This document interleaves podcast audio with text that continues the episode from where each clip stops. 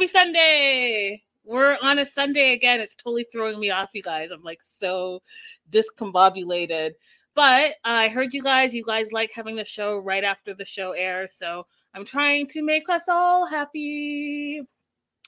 Shout out to live chats. Shout out to my Patreon subscribers. Shout out to Sunday Fun Day. All the things. Hi, Diamond Girl. Hi, Lindsay. And hi, Better Days. Hey, girl. Hey. Listen, I was screaming at my TV once again. And I would like to say, for the record, off the top, if I spent my whole this season, hours, for it not to work out for one relationship, I'm going to be a little bit upset. I'm going to be a little upset because what foolishness am I watching? Hey, Linda. Hey, girl. Hey. What foolishness am I watching for there not to be at least one happy ending? There better be a happy ending. I'm just saying, for at least one of them.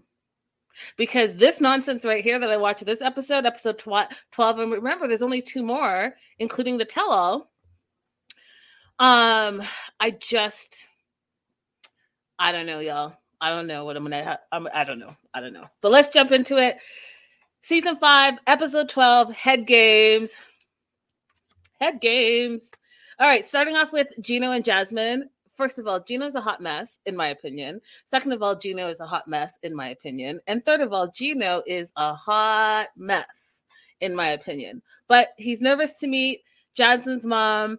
You know, doesn't want to take off his hat. You know, his hat apparently is his surrogate hair, which I've never heard of before. His surrogate hair. Okay. And you know, hey Dasha, he needs Jasmine's mom's blessing in order to propose. Now, let's just talk about the simple fact that it's only been a couple of weeks, and I think this is only one of the episodes where we've actually seen them get along for the entire episode.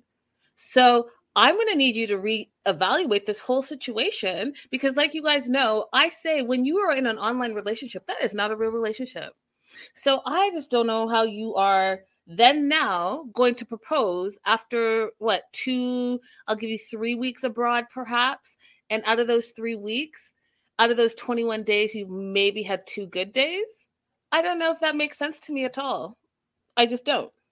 Anyhow, they get to the house. It's super awkward. We're meeting Liz, the sister, and Cecilia, the mom. And he's just awkward, y'all. He's an awkward individual. Like, he's like, you know how, like, they say nerds are in, right? So sometimes, like, you know, like the Steve Jobs of the world who were, like, nerdy in school and super smart and all the things. But as an adult, it's just, like, sexy. Right? It's sexy. They've got it together because they've got the brains and the whole thing. This dude just seems this guy just seems awkward in all settings. Like, so awkward. How are you going to make it awkward for her mom? Anyways, he's standing there. He's got a card, a thank you card. You're thanking the mom for just stop it. Thank you card and some chocolates, but he doesn't even actually give it.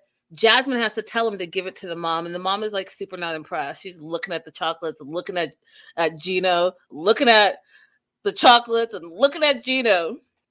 And then she's so sweet though, right? Because she's like, you know, a nice Christian woman who's kind of like, you know, just a mom. And she's like, first impression, she doesn't want to say anything bad. So she says, you know, you can definitely see that there's a different in age, that's obvious. And meanwhile, her face is saying more than the words. Her face, y'all, she was unimpressed. Unimpressed by all of it. So instead, she says, you know, I'm just really overprotective of my daughter, right? Jasmine asks her sister Liz, you know, what do you think of Gino? And she's basically like, I guess he's nice. He's like a nice old man, I guess. He's been here for 5 minutes and has made everyone feel awkward, but I guess he's nice. So the mom is like getting dinner ready. And the first question she has is, you know, why does he not have children at his age? And his answer is, well, you know, it just didn't happen for him.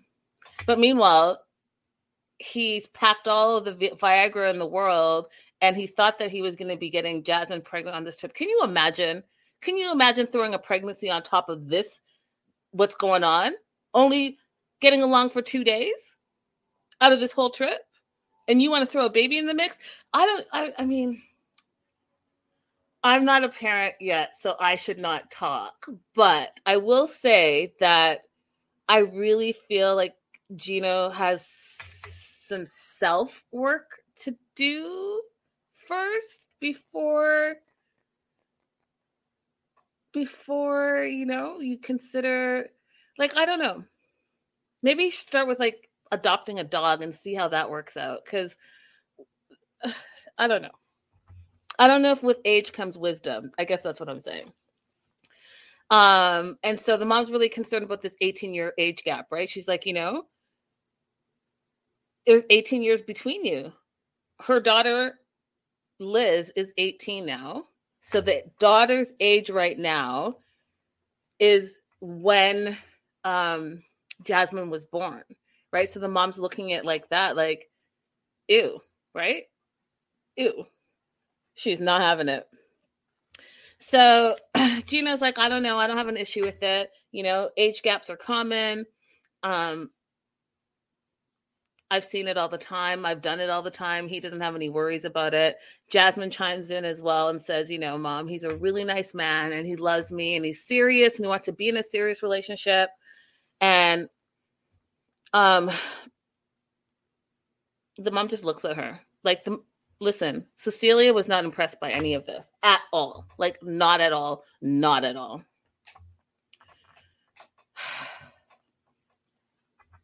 And then we find out that the mom and Gino are roughly the same age. And I don't know about y'all, but that just, it made it weird for me, right? So your mom is the exact same age, like maybe 1-2 year difference than your boyfriend who wants to be your fiance. I don't know. It threw me for a little bit of a like, ooh, it's a bit weird. It's a bit weird. It's a bit weird. So the food's ready.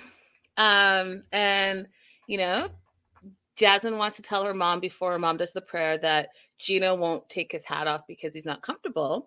And the mom was, again, not impressed. Her face, you guys, it was like a look of disgust. She was looking at him like this. She doesn't say anything, silent. She's looking at him.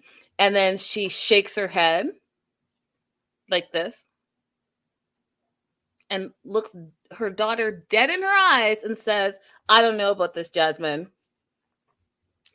Silence some more, silence some more. She's looking at Gino all disgusted. And she's like, you know what? If you're happy doing that, then that's okay. Not meaning I'm okay with that. If you're happy being disrespectful at my table, given the fact that you know I'm a Christian woman and pray over things and all the things, and you know that I think it's disrespectful to not take your hat off. But if you're happy doing that, then okay.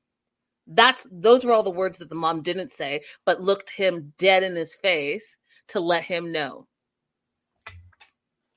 So then mom's shaking her head. She does the prayer. And then Gino has the audacity to say he can't tell if the mom doesn't like him. Gino, I could tell through the screen that mom didn't like you.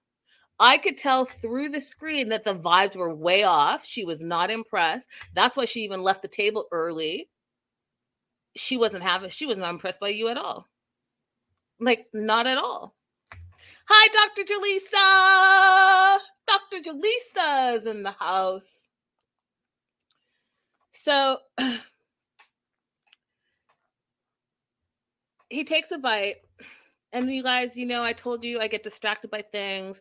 I notice weird stuff. And I don't know if you guys noticed, but when he went to eat his food, he didn't put the fork directly like in his mouth and close his mouth. He like put the fork right here and dropped the food in without the fork actually going into his mouth. Now, I would personally take offense to that because what are you saying? Do you think that my forks aren't clean? Do you have an issue with eating at my house?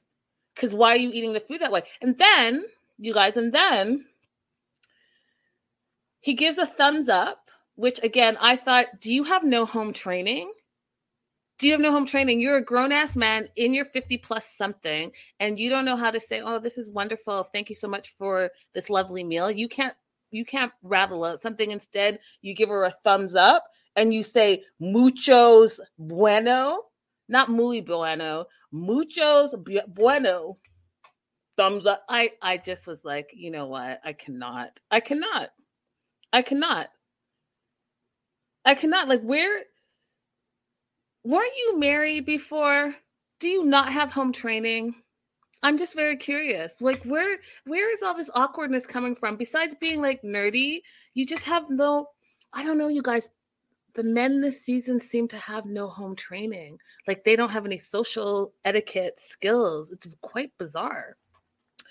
So not only is he not eating properly, he's eating like a weirdo.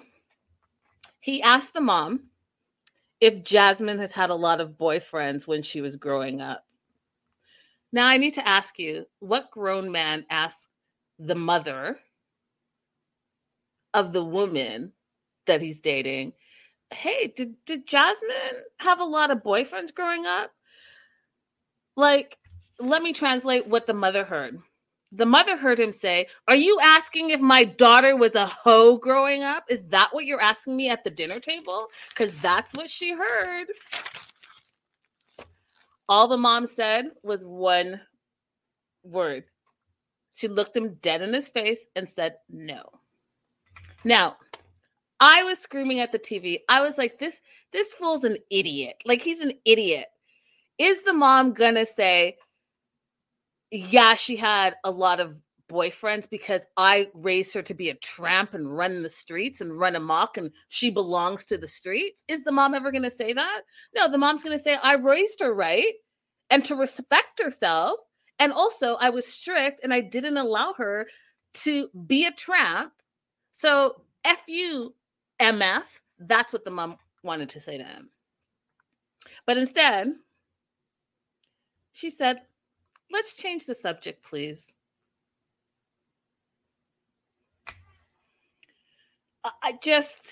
I was like, this fool. First of all, the mom already thinks you're a pervert, okay? Because you're way old. She doesn't understand why you don't have any kids, okay? Then you're coming up here with some $2 chocolates and a thank you card saying thank you for having this daughter to make it seem like you're a pervert. And then you're asking pervert questions. So was your daughter a hoe growing up? Did she have a lot? Did she get banged a lot? Like, it blows my mind. It blows my mind. And then not only is my mind blown and I'm looking at the TV, now he's eating with his fingers at the dining table.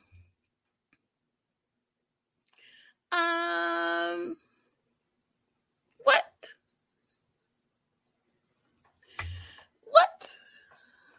Like, wait, what?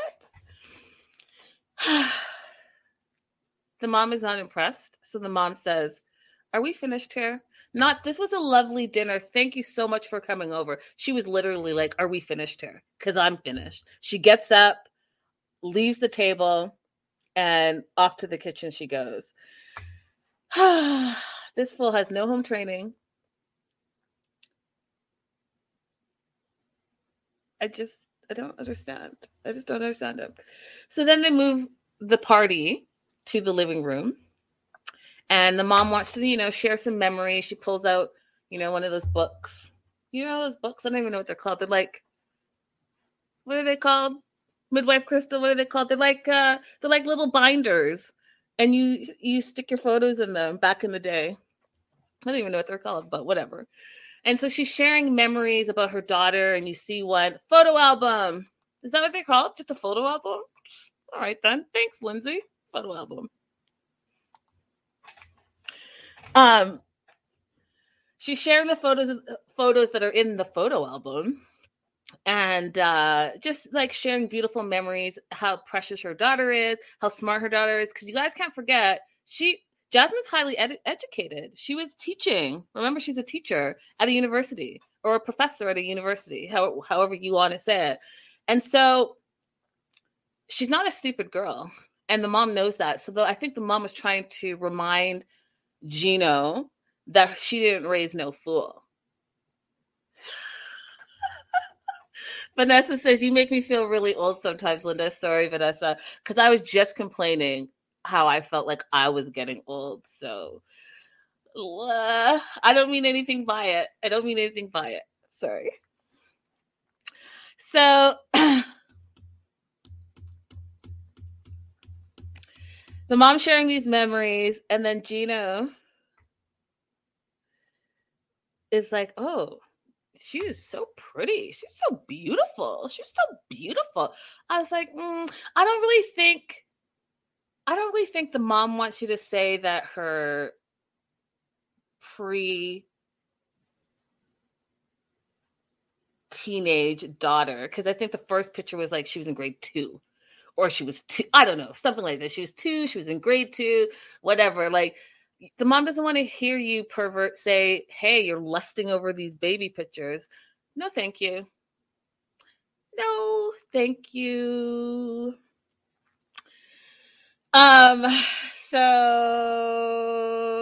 Gino says, these are his words, Oh my God. Okay.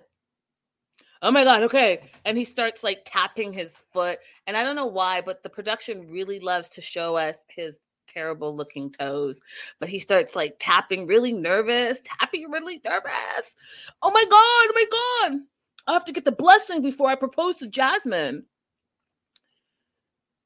The mom's looking at him, silent. Did this fool say he wanted my blessing? Is that what he said? Cecilia looks at her daughter and says, you know what? Tell me, Jasmine. So you want to go to another country? And she's like, yes, mommy. You know, he wants something serious with me. He loves me. And I was thinking, okay, you guys, I have a couple of questions, okay? First of all, it's not super clear and straightforward. And we've seen it with Hazel and Hot Sauce, right? We've seen it with those two, where when the one of the partners has a kid, they have to leave their kid because that K-1 visa, or even if they get a C-1 visa, is for that person only first. So are we going to leave, because she has two kids, two sons. Is she leaving her two sons? Like, how's that whole thing going to pan out? I would like to know. Because Hazel still doesn't have her kid with her. And it's been how many years now? And then look what happened with David and Annie, who were just trying to sponsor some kids to come and get their schooling done in the U.S. So, like, I don't know. I just feel like, Jasmine, are we looking at the whole picture here? Is he the package that you are looking for? And will it be worth leaving your two sons, who you obviously love and care for such an extended period of time? Because I just, you know, I'm looking at Gino kind of side-eye right now. And so when the mom says, do you really want to go to another country? And she says yes, and that he's serious. What about the kids? How is that going to pan out? Mom thinks the same sort thing.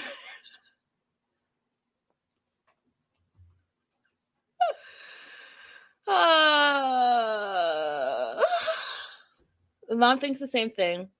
And the mom says, well, if that's your decision, and looking at her, not impressed, you know, I guess she thinks. She's like, I'm worried that the U.S. will be a whole different world for her.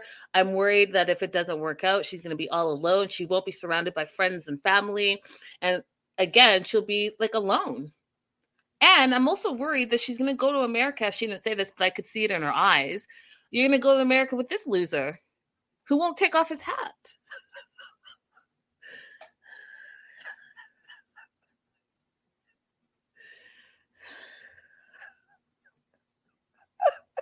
Okay, let me stop. Okay. So the mom says, I see you've made up your mind. and turns to Gino and says, listen, she's a treasure. Make sure you take care of her and make sure you make her happy. Now, I'm going to tell you something, because they were both skipping out of there like they got the mom's blessing. Nowhere in there did she give her blessing. She did not give a blessing. She did not give her approval. She was not impressed, actually, at all. All she said was, I see you've made up your mind. That's not mama saying, yes, you have my blessing. God bless you. God keep you. Let this marriage be amazing and fruitful and successful. The mom said like this, I guess you made your decision. How did y'all translate that to, oh, you got the blessing? There was no blessing in that. Don't try to trick my eyes and act like y'all got a blessing. There was no a blessing, no approval. The mom was ready to like scoot you out the door. Peace out. I'm not impressed. Lord. Next day, he's feeling super happy because he does think he got the blessing. So he's trying to dance. And y'all, if that wasn't some cockamamie, I don't know, 2 left feet, 2 left arms, 2 left eyes, 2 left everything, 2 left bodies. I don't know what. He cannot dance. And this thing that he does with the, like, okay. You know that joke that's out there? It's like a meme. And the meme is something to the effect of this. 2 left hats. Laura, that's super funny.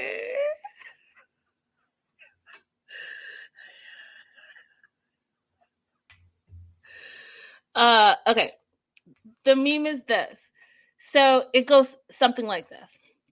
If I stop my car for you to cross the crosswalk, then it should be heels.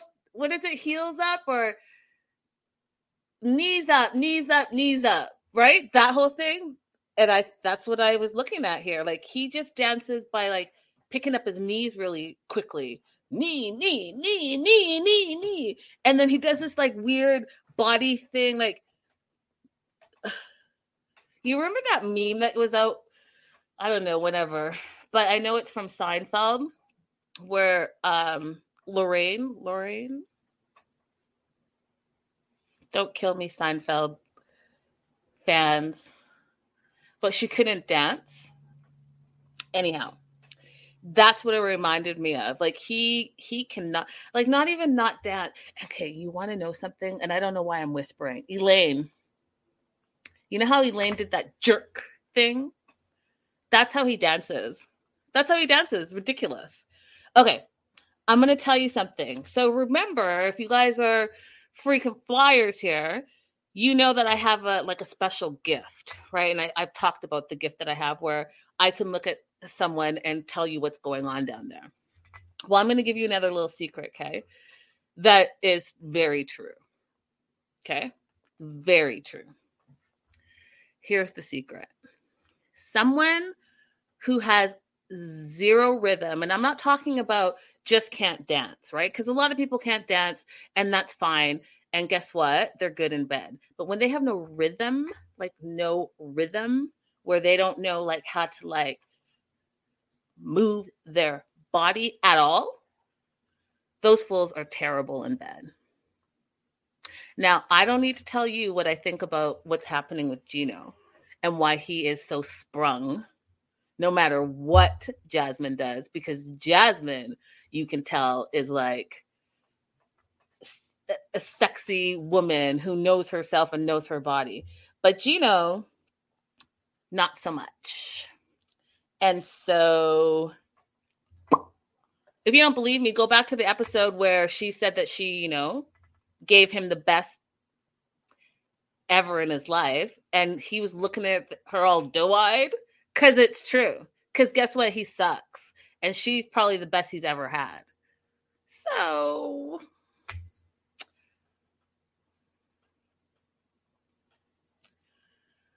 yes, Laura, sometimes there can be a good dancer who's also terrible. But let me tell you, those ones that are are terrible that are good dancers, they knew that they were terrible, so they had to be extra good dancers just so they could fool you. Just saying. Just saying. So he's dancing. He's feeling good. He's feeling excitement because he got the blessing, which he did not, absolutely did not get.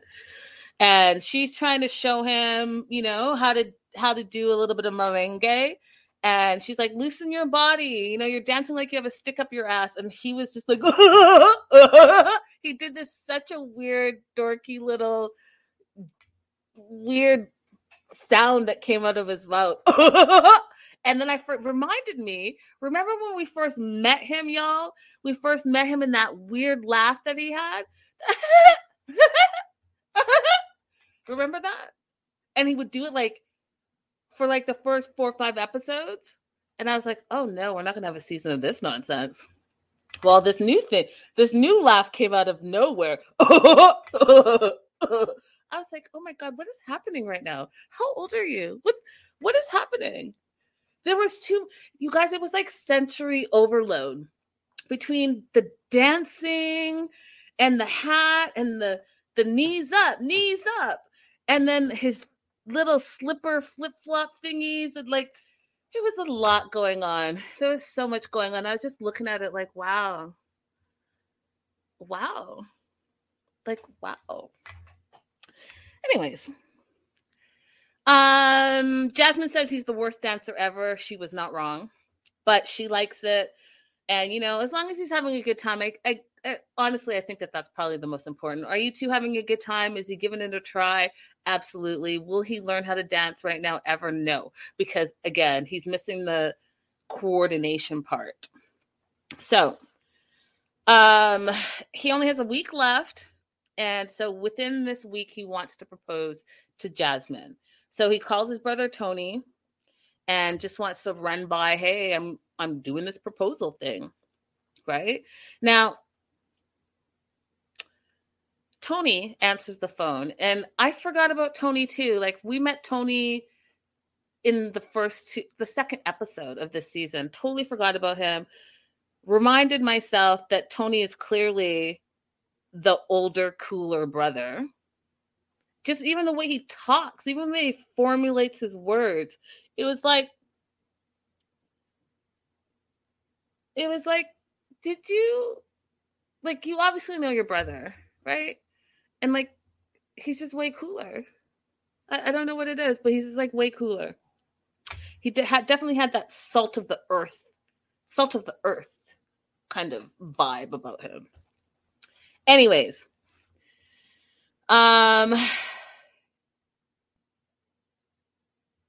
Gino says, you know, we were fighting a lot. Brother Tony's like, well, why were you fighting? Like, you guys are in paradise. If you guys can't get along for 2 or 3 weeks in paradise, then you have some problems because, you know, you're on vacay in a beautiful, exotic, gorgeous, hot beach area. He didn't say it all like that, but the point was, if you can't get along in paradise and you can't get along after only, 2 weeks, then what are you talking about? You're going to propose to whom, to what, to where? And then Gino goes on to lie a bit, you guys, because he was lying. So he said, well, we were fighting because I was texting my ex a little bit. And then he says, it was long ago. I was like, fool, it wasn't long ago. You were texting while you were on the trip. Jasmine was lying in bed with you and you're texting the ex and you're sending naked photos of Jasmine, looking over at Jasmine, telling the ex like, ooh, I'm in bed with Jasmine right now. She don't know I'm texting you. And by the way, here are her naked tatas. So you lied to your brother too. And you guys notice,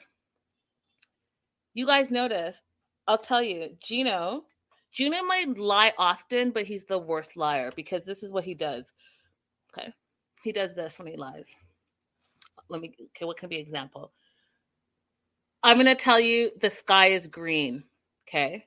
It's clearly not green. I'm clearly lying, but here's how you're going to tell I'm lying. Cause this is what Gino does.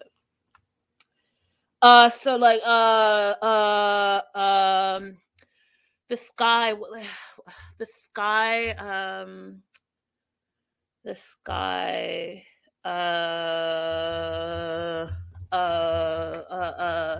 is green. Yeah, the sky is green. That pausing, crazy stumbling of words that he does every time he's lying. He does it every time he's lying. Okay, and when he's asked a direct question, he's like, it was a long time ago. No, fool, it was last week while you were on vacation. Stop playing. So then he's like, Tony, the brother's like, proposal is a big deal. Bringing Jasmine back to the U.S. is a big deal. There's no turning back after that. Are you sure? Are you ready? Because if you guys can't get along now and you guys are fighting already so much, maybe you need to revisit this. And Gino's like, no, I'm not living in the past. I'm living in the present. I'm thinking about the future. The past, fool, was 2 days ago. 2 days ago. The past. I'm not thinking the past. Well, you ain't thinking about 48 hours ago because I am. And 48 hours ago, she was about to kill you. She had murder in her eyes. When she popped off that hat, you knew she was ready. She came for violence. Anyhow, moving on.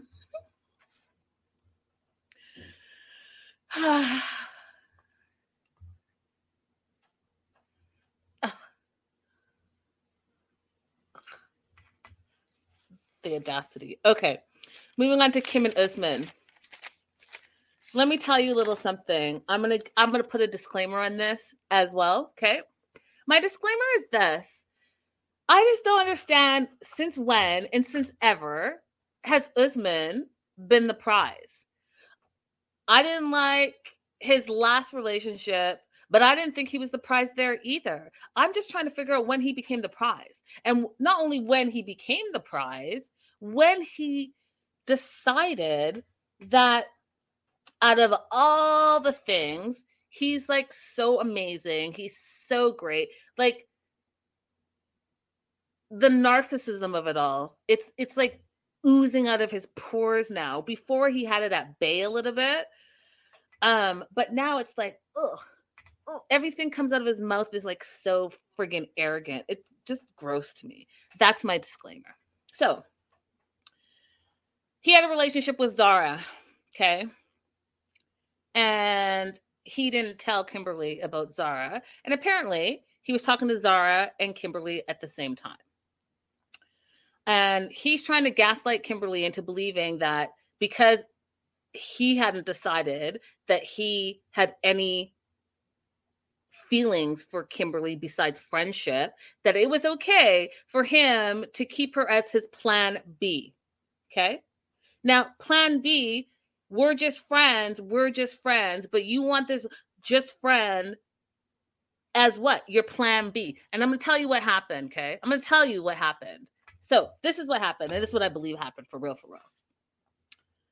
Soldier Boy has been dying, y'all. Been dying to get back on international TV. He even said it somewhere in here, okay? He's been dying. You know what? He didn't say it in here. Let me take it back. He did a live. He did a live with Kimberly a couple of days ago, and he literally was saying how he's the first husband, I don't know, wherever. The first from his village, from where he's from, to be on international TV. That's what he said, okay? And that's what he wanted. So he was chomping at the bit. Laura, are you a Patreon subscriber? Let me know in the live chat. Chomping at the bit. Hosa? Yeah, that. Thanks, Laura. Chomping at the bits to be back on international TV. So he's in this relationship thinking that he's going to be on international TV with Zara as is before the 90 day. But guess what? Zara, and these are my words and my own opinion, Zara saw the foolish, clownish, ridiculous, narcissistic behavior that he displayed by thinking he's a bigger star than he is and was like, piece him out and breaks up with him. So now guess what? He's got to scramble around. He's got to scramble around because that puts a kink in his getting back on international TV. So let me just quickly find plan B, which is confirmed right here. You started talking to Kimberly first. Then you met Zara, who's the love of your life. Zara breaks up with you, and now you're talking to Kimberly again. And now, oh, by the way, Kimberly, you want to be on 90 Day Fiancé? Come and watch me shoot my music video because really, I only wanted to be on 90 Day Fiancé so I can have the international exposure and tell everyone every 5 seconds with my name tag, my T-shirt tag, my hat tag, my bracelet tag, my toe tag that my name is Soldier Boy, aka I'm an international superstar. But, oops. See what happens? This is why I don't do shows on Sundays because I get too riled up. Anyhow, as I was saying,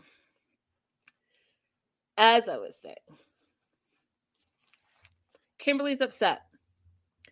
She's upset that he didn't tell her that he was in a relationship with someone when they were talking. She's upset that she was loyal to him the whole time. And then she said, you didn't tell me at any time that you were in a relationship.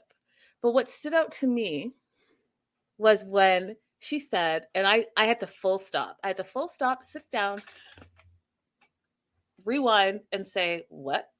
When she said that when I bought the EP, first of all, what you're not about to do is waste my time for a year, me saying I'm your number one fan. I'm your number one fan. Holla, holla. I'm going to wear your T-shirts. I'm going to wear your shorts. I'm going to wear your flip-flops. I'm going to fly halfway across the world. What I'm not about to do is buy your 99-cent EP. You should have sent that EP to Kimberly. You should have sent it with a bow on it.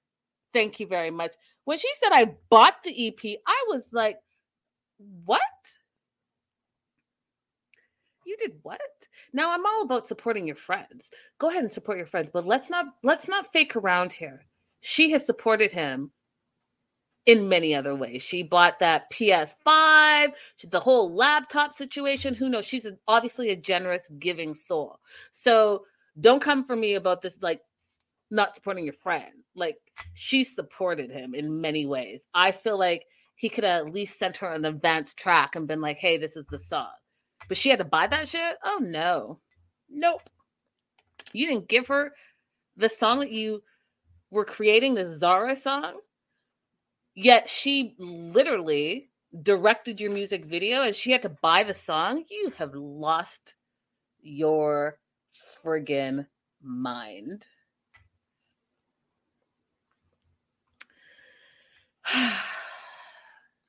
Then he goes on to lie about Zara. Told Kimberly that Zara was a name he picked out for all the women across the world. So all the women across the world are called Zara.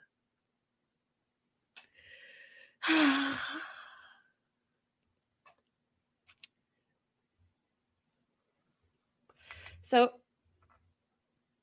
he goes on to say, I was in a relationship with Zara, but she broke up with him and he was hurt.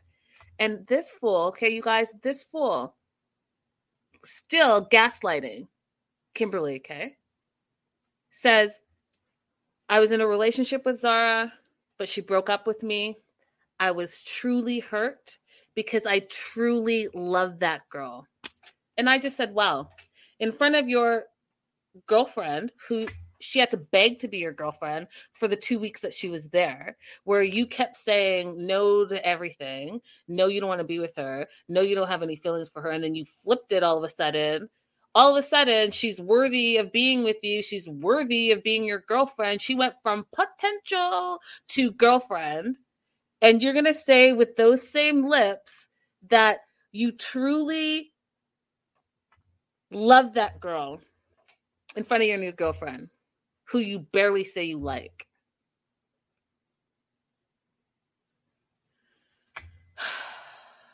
No way. No way. Just no way. Just no way. Then we find out that he just ended it with her 4 months ago. I'm not going to go back into the tirade that I just had. You can rewind, but it's interesting to me that, like Kimberly said, him and Kimberly had been talking for a year. Like he said, he was talking to Kimberly and Zara at the same time, roughly 2 weeks apart. And he just 4 months ago stopped talking to Zara. 4 months ago? When you knew someone had to fly out so that you could still get your music video made and TLC catch the behind the... Oh, Lord. Like, just no. So she's pissed.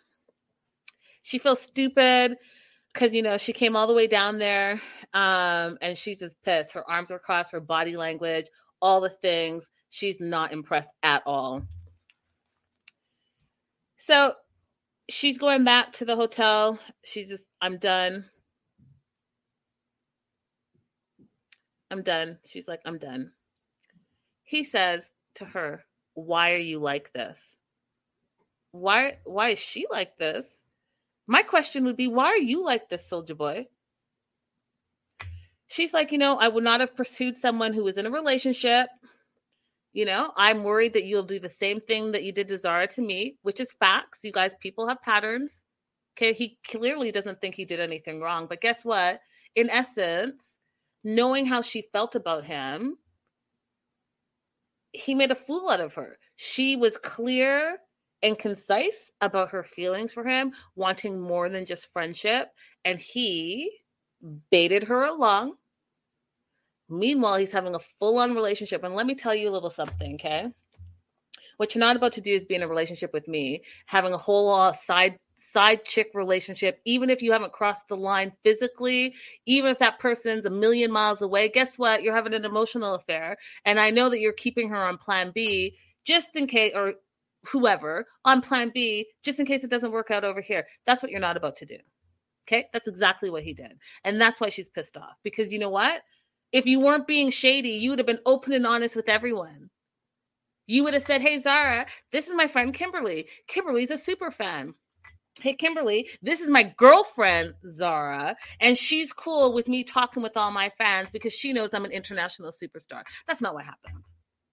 It was a secret all over the place and only was told because his Zara hit international video is going to be out there now and someone's going to tell Kimberly something at some point.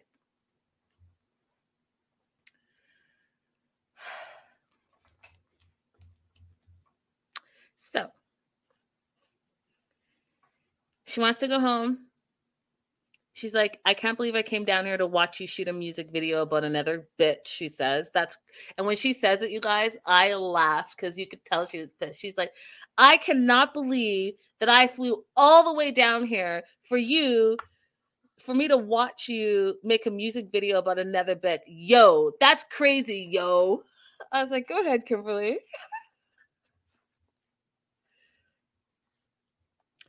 Usman tries to gaslight her and says, you know, I love you, right? You know I love you, right?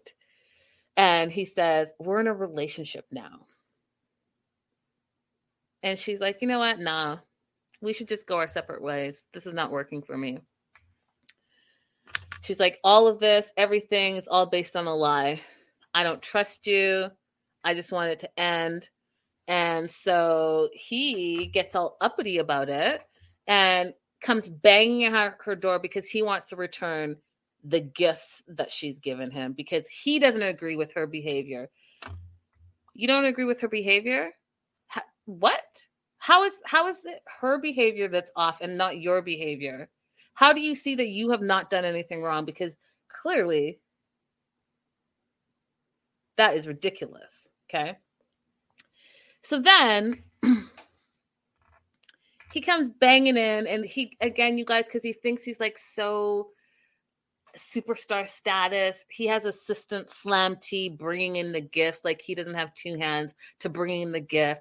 And meanwhile, you're in the middle of a fight and a breakup and you're bringing a third party in because you're such a superstar. You can't carry your own shit. Just get out of here. Just get out of here. So Slam T brings in the PS5 and the MacBook Pro. Or MacBook, I don't know, whatever. And he's like, here, I'm giving these back to you. The only reason she didn't take the PS5 back, you guys, is because she didn't have room in her suitcase for it. But she's like, I'll take the laptop. Thanks.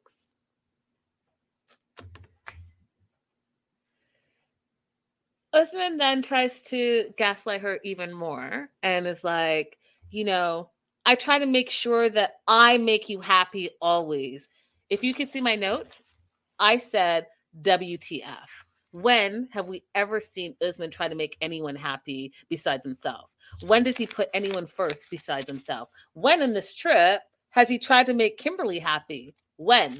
I'll wait. Okay? She says, do you though? Do you?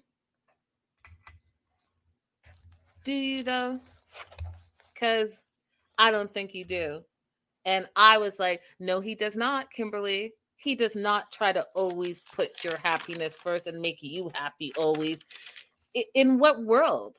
In what world? In what world have we ever seen Usman try to make anyone else happy but himself? Please, someone tell me, because I have yet to see it. Where has it been? You know what? This is about you right now, because it's always been about one person and one person alone, and that's that one dude who's an international superstar, who makes it about himself always. So then he goes on to say, what have I not done to please you? And I was like, are we in a delusional world? In your delusion, you're literally thinking that you do everything to please Kimberly. What have you done, fool? What have you done? Then he says, didn't I? This is what he thinks he's done, you guys. He thinks that he broke up with a lady before he started dating her. And I was like, well, first of all, she broke up with you. So then you went to plan B. So I don't even understand what you're saying here. Then, second of all, you were entertaining Kim the whole time you were in this relationship because you knew that she was going to be your backup plan. So again, I don't know what you're saying here. Then he goes to her face. Okay, so not only 5 minutes ago was he like saying how much he loves Zara. He loved that girl. He loved that girl with all the passion in him. Now he says to Kimberly's face that, all the time I was talking to you, I was not in love with you. I wasn't in a relationship with you, and I didn't want to be with you. And he didn't say, were my friend. He said, direct quote, you are my friend. You want to know why, y'all? Because he's never looked at her as a romantic interest. He's never really wanted to be with her. And so he lets slip out his true feelings oftentimes, and he does it in a kind of really unkind way. He does it where he's like, I'm better than you, and you should be honored that I allowed you to be in a relationship with me. Let me tell you something, guys. Never, ever be in a relationship with someone who thinks that they're better than you. Never be in a relationship with someone who thinks that they're above you. Never be in a relationship with someone who's selfish. Never be in a relationship with someone who's a narcissist. Never be in a relationship with someone who lies. Never be in a relationship with someone who gaslights you, because all of those things are red flags, and to me personally, he's one walking red flag.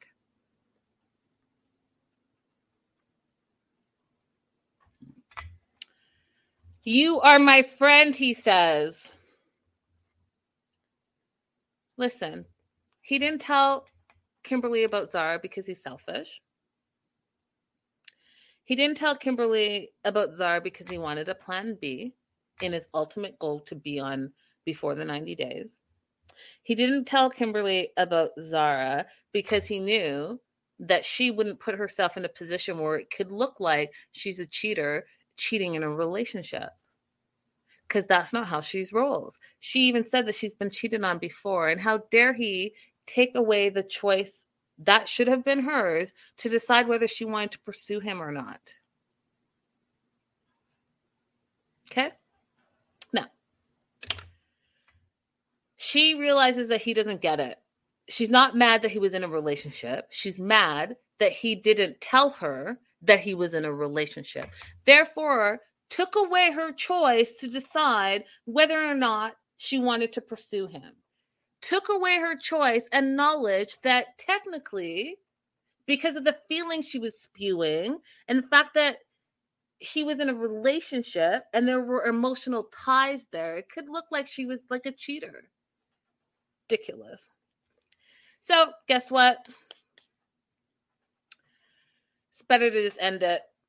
She's sad because she loves him, but she knows it's probably better to just end it. Meanwhile, old boy wants to try to then now spin it and be like, oh, you know what? She kind of reminds me of my ex. My ex was quick to get mad at me. And, you know, maybe we do need some space because what I'm not going to do is compromise for anybody. Let me tell you something. He literally said these words. I'm not going to compromise for anybody. Do you have, and then I thought, has he never been in a real relationship? Because, you know, relationships are compromise. Relationships are all about compromise. You compromise your whole entire relationship. And the longer you're in the relationship, the more compromises there are because there are more experiences you go through together. But you, Usman, you're not going to compromise for anybody, my friend. You will be alone for the rest of your life. Moving on. God, there's just so many. They're so problematic, you guys. I've been talking and talking, and I'm only at Ben and Mahogany. This is why I need a day to just woosah. All right, Ben and Mahogany. Oh, Lord Jesus, this just. Let me just take a little sip of my water. All right.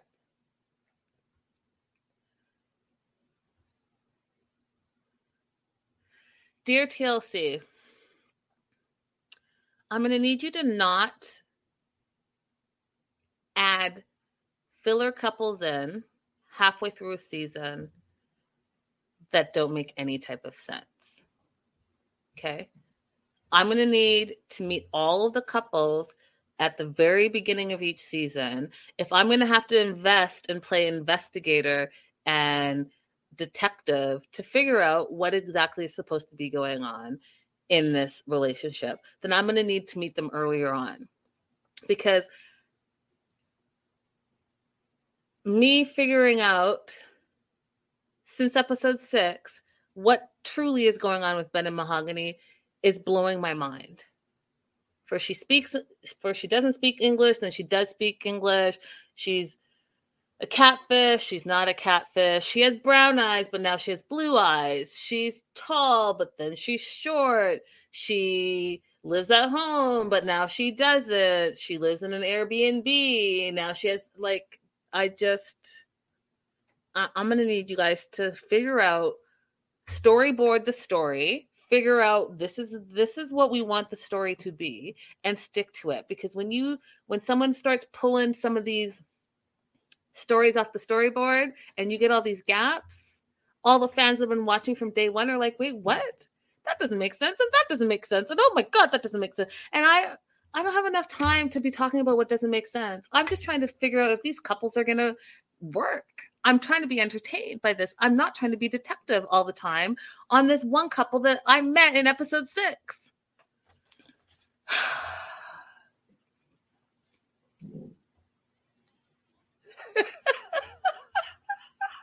I'm so going to talk about this. Mahogany's friend said, actually, I didn't know she was in a relationship. We just met on social media this morning. Facts.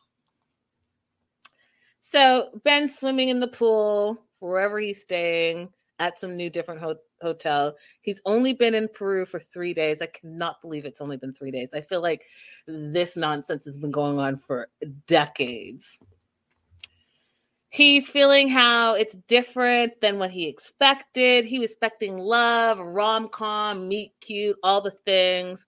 And he's losing trust in Mahogany. You don't even fucking know her.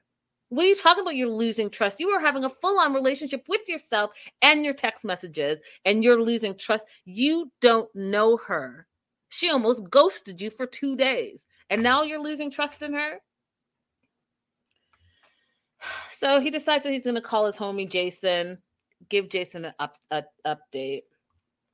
Tells Jason that Mahogany is super sweet, and and real. He went to her house, and her house was not her house, and living in the house, it's like an Airbnb, and she's lying about where she lives, and the bunk beds, and the tourist pamphlets. It was all so weird for him. Then he finds out, like, he's so friggin' appalled that she's 22 and not 24. Like, that's the problem, Ben. Okay? That's the problem.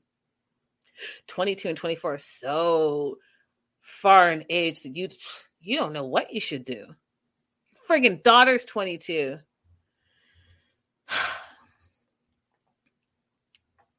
The friend Jason says, did you take a Ben mental moment?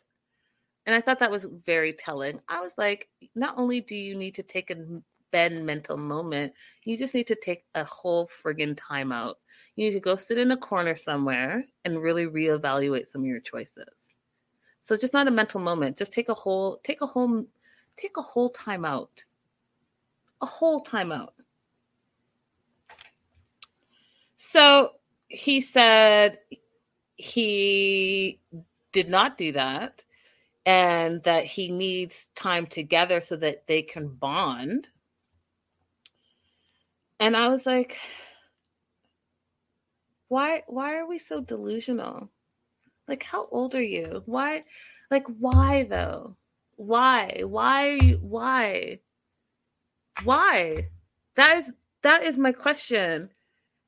You're 50 plus and you're just acting like you don't have any common sense.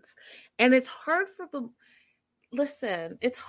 me to believe that you were a pastor at any church when you don't even have common sense. Are you leading the blind to where? The blind leading the blind, I think the saying is going. But like even worse, because you're supposed to be the leader of your church and you're supposed to lead your flock. And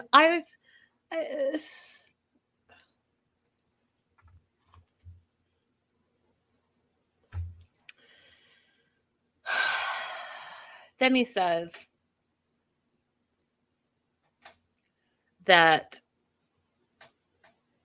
he just can't let it go because it's hard for him because his heart is in it.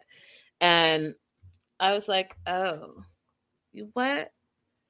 You just finished saying that you had questions and now you can't let it go and you guys need to bond and just what? Just stop it. Just stop it. Okay, so he's walking up to meet Mahogany.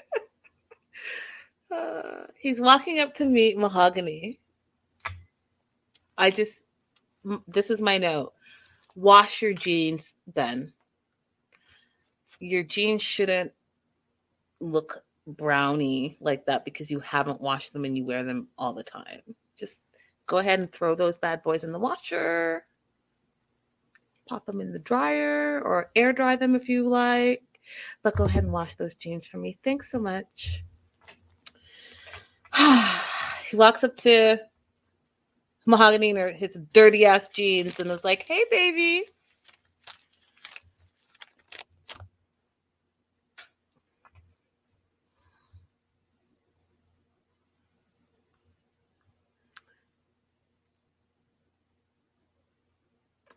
They're standing in front of each other.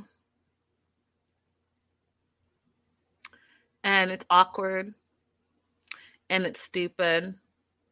Because he starts talking to her in Spanish about some random fruit shop. And she's speaking perfectly good English to him. And I just want to say that the storyline started off that she spoke no English. That's why they couldn't talk. That's why there was no video, all the things. And the way this girl talks, and I've said it before and I'm sticking to it, she speaks Spanish as if Spanish is not her first native language. She speaks it like it's her second language or third language or whatever. English is clearly, in my opinion, her first language, and she's acting the rest of this out.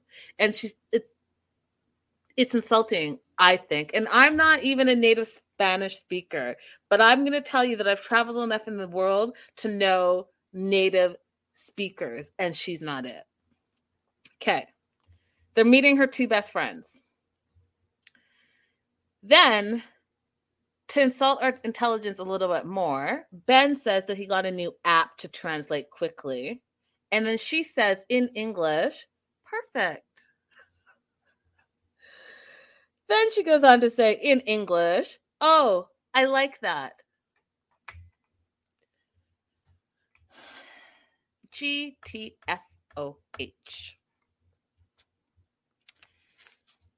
Friends come, Angie and Elizabeth. He says, you know, nice to meet you. Anyone, hombre? What? Is anyone a man? What? What he meant to say is, anyone hungry? They're going to go have ice cream.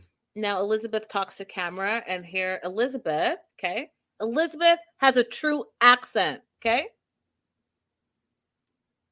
Now, I'm no expert, like I said, but I have traveled in life, and she seems to have a legit Peruvian accent to me.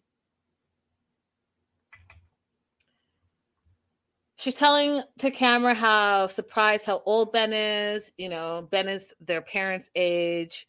They go to eat ice cream.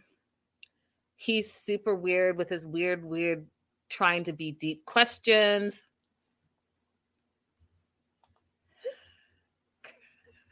Crystal says her Spanish sounds like she's been living in SoCal and Taco Tuesdays are her fave.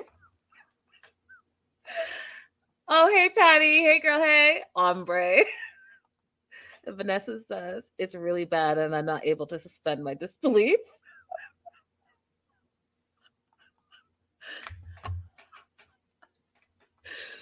Okay. So, Ben has the ability to just make an awkward situation worse. And so he asks these, what I think he thinks are elaborate, mindful, like thought-provoking questions, but really they're just fucking irritating. So he says to the translator app, tell me something about Mahogany that you love about her. And the friend, which I think is hilarious because this is your best friend and this is the best answer she's going to come up with. Like, I personally think, like Crystal said, y'all just met today. You probably had 5 minutes, you know, doing hair and makeup. And then we're like, on. Your best friends, go. She says, well, you know, she is very responsible and you can always trust and count on her. It's pretty generic for your best friend to say. Your best friend of years? She's going to say you're responsible? Okay. Then he says, tell me something you want me to know as her new boyfriend. Now, I literally said FML because who talks like that? Who talks like that? Tom is my new boyfriend. And Tom and I are out with my friends and his friends. And I turn to one of his friends and say, hey, so tell me something about Tom as his new girlfriend that you want me to know. What? First of all the friends would say, why are you talking like that? It's weird. Stop it. You're freaking us out. You don't have to announce that you're a boyfriend because we already know that you're a boyfriend. It's very weird. However, Elizabeth says, you know, sincerely, we didn't know that you were her boyfriend. She said she had some friend, some random dude who gave her money, was coming to see his investment. So that's all we knew. We knew you were coming to town. You're some friend from abroad that is coming into town. We didn't actually know that you were the boyfriend. Sure. Mahogany's face was so like, oh God, he's embarrassing me. And his face was super cheesy. He was like, oh, I'm the new boyfriend. Do I look crazy for a 52-year-old? I do? I know.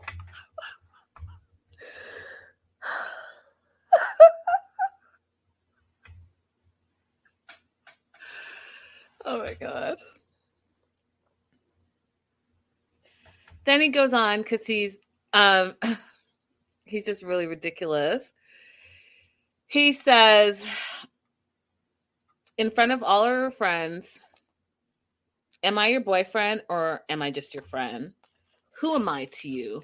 Who am I?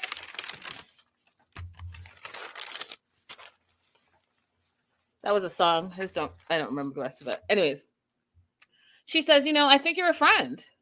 You know, you never asked me to be your girlfriend and I never accepted to be your girlfriend. So honestly, you're a friend. And I just met you 2 days ago. And I was seriously considering ghosting you. And I'm thinking I probably should have ghosted you because you're doing the most, saying the most, and being the most right now. So, but Ben, because Ben is so dramatic, he's surprised. He's surprised and his feelings are hurt because they were planning a family. They were planning marriage. They were having intimate conversations. You have a full-on family back home. You have a full-on tribe of kids back home. Not having kids with the girl that you just met yesterday who is a third of your age shouldn't be your first issue. I personally think your first issue and your first concern should be, hey, you know what? Am I being a proper dad to my children? Because I got like 4 of them. Second of all, should I have traveled across the world to meet someone that I had not even video chatted with? But I think that she's not only my girlfriend, but my future fiance that I'm planning to have a family and marry with. And 3, should I have gone and had these intimate conversations with myself via text messages? I know you're 52, but it's called sexting and it's not that deep. So calm down, Ben. Okay? Come all the way down. That's why I feel like you need to completely take several seats. Go and take the minute time out that you need. The minute mental break that you need. And try to sort through some of the things that seem super ridiculous as soon as you say them. Because when you say to the girl that you've known for 2 days in real life that you were planning a family and a marriage with the girl that you just met in real life, who you had never even seen in video, you sound crazy. You sound crazy. Like crazy to me. So then he's all upset that he's traveled 4,000 miles to be with her. And all of a sudden, I'm not even her boyfriend. I'm shocked.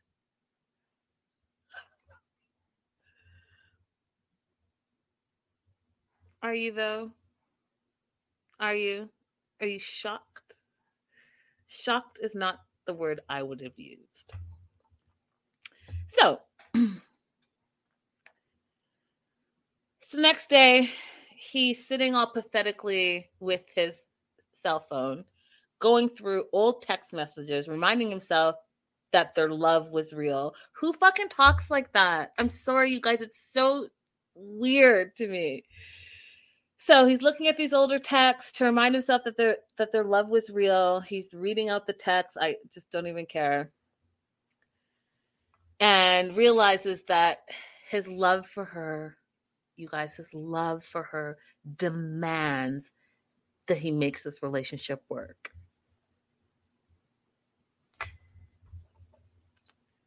So now they're going to go on a weekend trip together. What? Like what? Okay. What? That's all I'm going to say. You guys dump this couple on us in episode 6. And now I don't understand what happened. Didn't the parents have grave concerns? Didn't they not want him to even come to Peru? Didn't they just meet him and were like, oh, whoa, you're weird. We still have some concerns. And yet you're going to allow your daughter to now go on a vacay with the guy who's on vacay? What was I so concerned about? Why did I have to go through meeting the parents and all the things? And your dad, you know, he's making these choices for you, and maybe he's like turning you against. Like, what? Why did I go through all of that if you two were just going to go ahead and go on a trip together? Why? It makes no sense to me. So you've been here for 2 days, and all of a sudden, it's okay now after meeting the parents for 30 seconds. And at that same meeting, you left because you thought you were being scammed. It doesn't make sense to me. Now, here's the other thing that doesn't make sense since I'm on it. Mahogany pulls up in her car. Okay. Now, I know there has to be someone that's Peruvian out there that is watching this that can back me up. Okay. Now, when Mahogany gets out of her car and she's like, hey, does that sound like a local Peruvian girl's greeting? Or does that sound like a valley girl living in Los Angeles? Hey, tell me what Peruvian native greets you when they see you. Hey. Then tell me what California girl greets you. It's like, hey.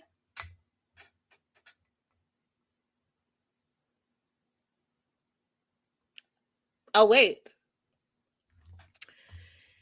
Okay. She greets him with, hey. And they're off to go on this trip where Ben hopes to connect and bond and fall in love again. And I was like, and fall in love again? When did you ever fall in love in the beginning?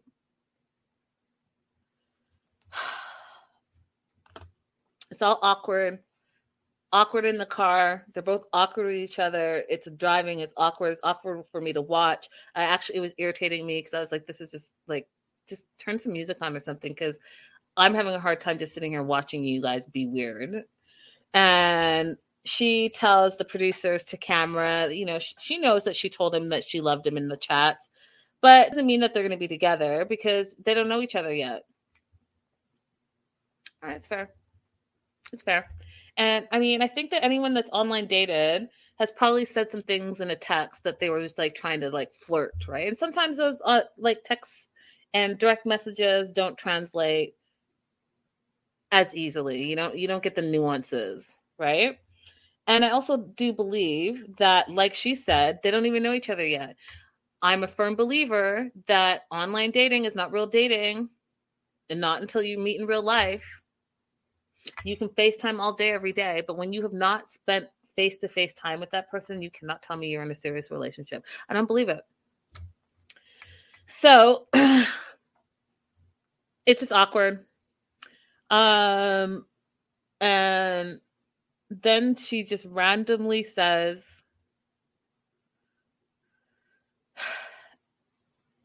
no, first she asks if he speaks any other languages, and apparently he speaks Hebrew. And because he said he spoke Hebrew because of the Bible, this random question that both the question and the answer were just so extra to me. Her question was, how is it that Jesus could endure so much suffering in this world? Ben, the pastor, who studied the Bible, who speaks Hebrew, said, it's because he went to a garden and prepared. Oh my God, I cannot. Are you talking about the Garden of Eden? Is that what you were talking about, Ben? Ben! Ben! Pastor Ben, is that your answer? Because I know if I was sitting in the front row, the back row, any of the pews of your church, and I asked you this question, how is it that Jesus could endure so much suffering in this world? And your answer was, he went to the garden and prepared first. I would have to get up and leave your church, dear sir.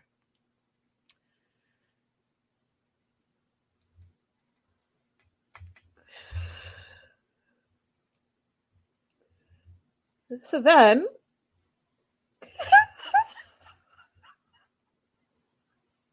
you guys, I can't. I can't. It's so outrageous. I cannot do this. Okay. So then,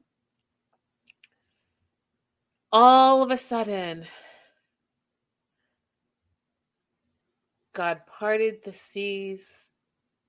They walked along the water together as one.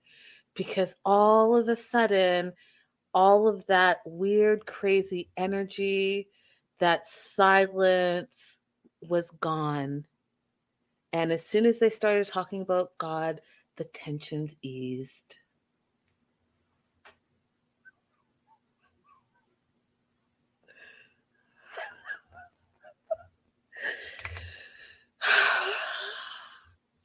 They get to their destination. And the first thing that Mahogany says, this is a reservation for two, right?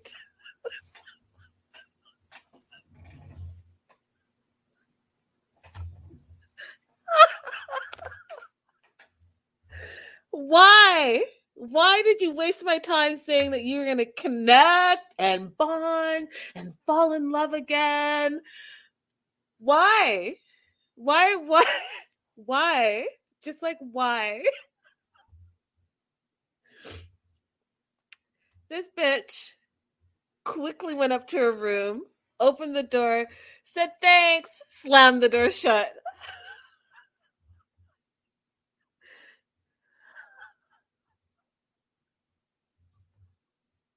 She was like this. Nope.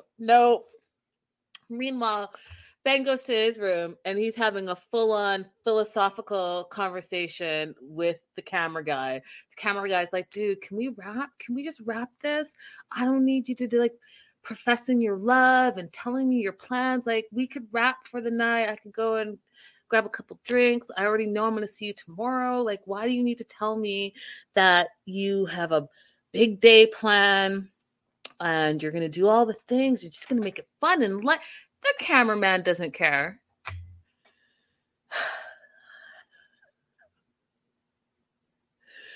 So then, it's the next day. Now, they were going dune buggy riding, which you guys loved that. Like, you show me more of that. I'm all about the day he had planned, you guys, I was for it. I was totally for it. I wanted to see more of that. But they went dune buggy riding. Then he had planned a romantic dinner in the desert. And then he had to say this cheesy line, how he loves how the sun hits her face at that angle, which I was just like, ah. They get to the romantic dinner and it's gorgeous in the desert, the tent, it's all set up. It's quite beautiful. Hey, Angelica, the camera guy and the production are the heroes in this saga. Facts. Now, they sit down, and before they sit down, can I just mention the stripes on stripes business, the black and white with the orange and black stripe situation? I wasn't feeling it. I just wasn't feeling it. Stripes on stripes that are not the same stripes.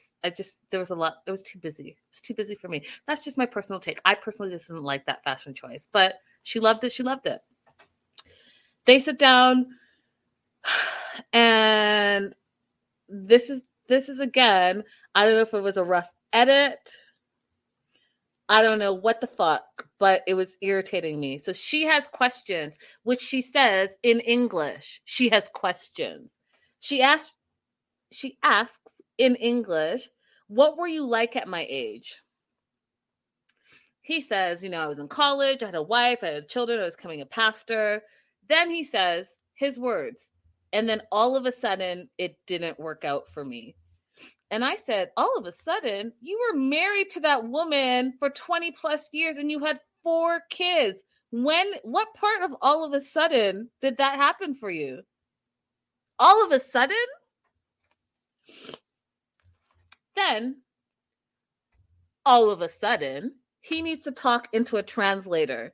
So he's saying a stupid ass story in the translator, and she answers before the app even translate what the fuck he was saying, because guess what? She speaks perfect English. And so this whole like, I can't speak with you, but then you're having a full conversation and she's fully understanding your English, even if you're talking fast like this, and she still understands you, but then sometimes you got to throw in the translator app, or sometimes she starts talking English and she's like, oh shit, in her mind, I should be speaking Spanish here. Oh, you know what I mean?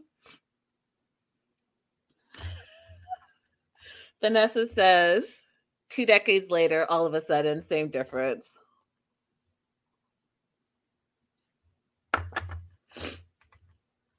So then she asked in English, did you have a good relationship with your ex? He says no. And she's like, but you have a family with her. And then he says, you know, I went to therapy and counseling, but she hasn't forgiven me yet. And he's like, can I ask you a question? Can I ask you a question? Was that dramatic enough? Because he was super dramatic about it. Can I ask you a question? What changed from texting? What changed? Why are we just friends? We were planning a family together. We were in love. What changed?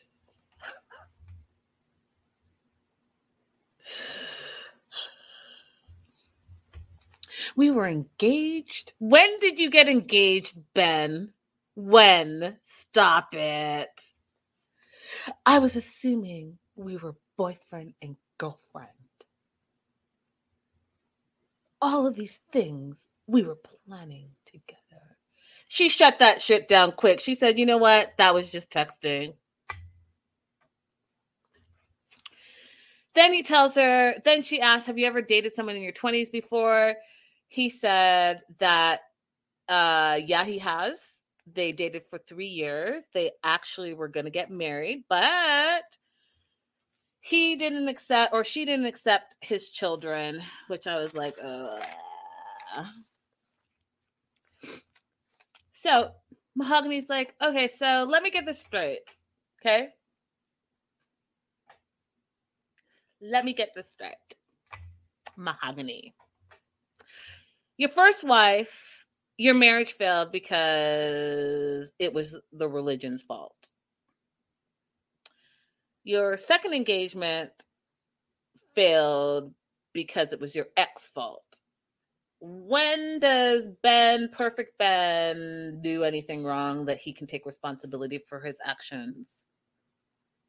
He says, I don't have to defend my past because it's behind me now.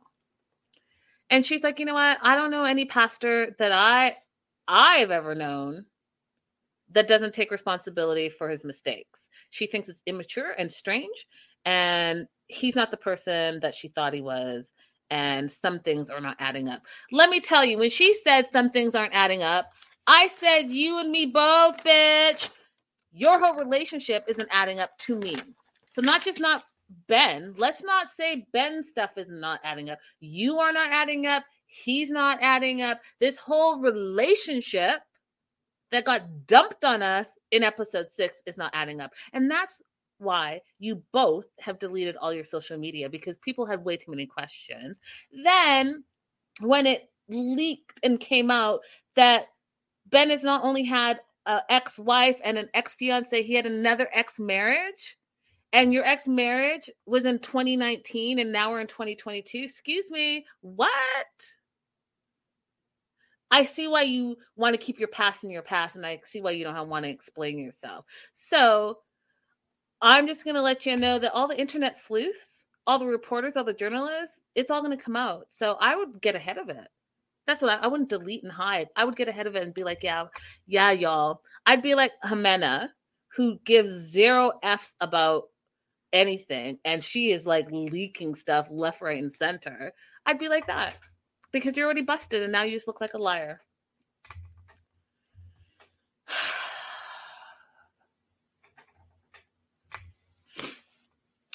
Amena and Mike.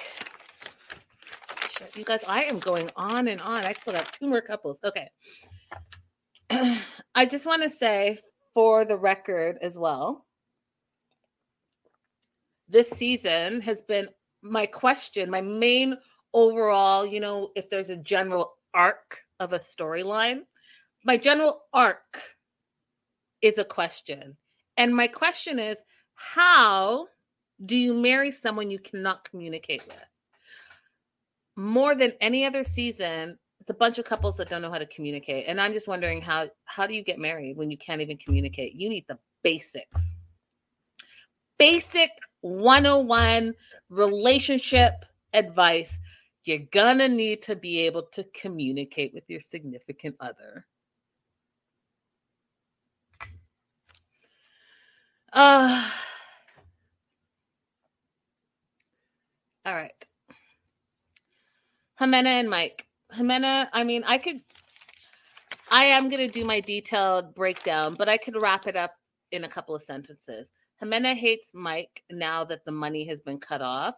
She can't stand his ass. She cannot believe that he won't pay for her liposuction and her boobs, and she's pissed off and wants him out of the house. She can go ahead and get with the loan shark, which we know is not a loan shark, it's just another dude, so that dude can come over and give her the money so she can go get do what she wants to get done.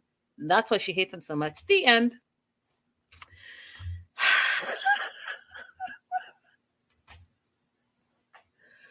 Oh, okay, Mike. He starts off, do you love me? And she says, no, I'm not in love with you because we haven't lived together for a long time. And oh, plus I think you're weird and disgusting and you disgust me. But instead she says, you know, love is a big word. And I was like, what? How is love a big word? You freaking accepted his proposal. You took the ring. You said yes. You went bridal dress shopping. And now all of a sudden, love is a big word to you. It's a big word. You were loving it when he was feeding your whole entire extended family steak and lobsters. You were in love with him when he was buying up all your furniture and paying all your bills. You were in love with him when he was sending you thousands and thousands of dollars.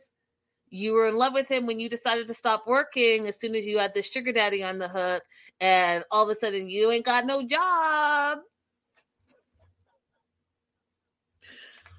Oh, but no, love is a big word, and you haven't lived together for a long time, so you really just can't right now. You can't say that. It's just too big of a heavy word to use.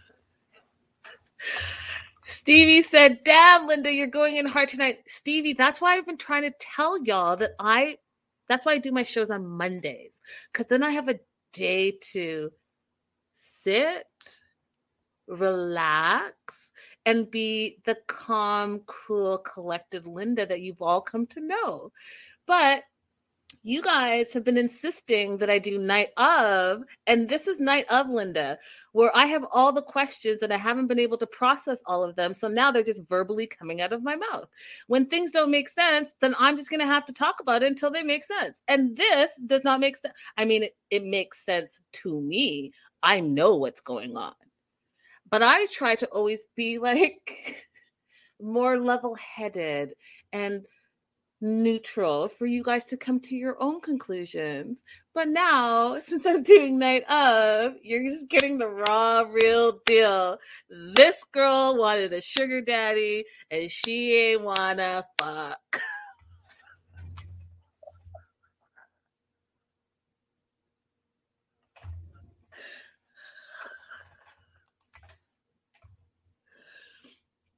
Okay.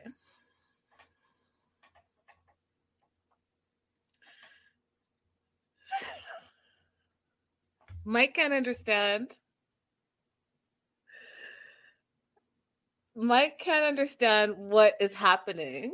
Okay. He can't understand what is happening. He's like, but you always told me you loved me.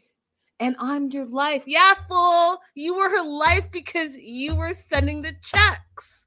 So yes, $1,000 here. Cha-ching, I love you. $10,000 here. Oh my God, I love you so much. Cha-ching, cha-ching. Oh, wait, is that a new microwave? I love you. Oh, wait, my couch just came in. Oh my God, I love you so much.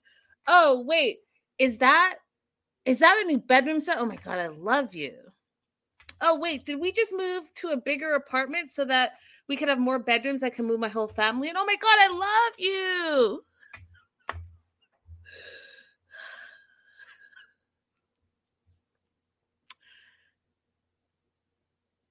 Anyways, I'm sorry.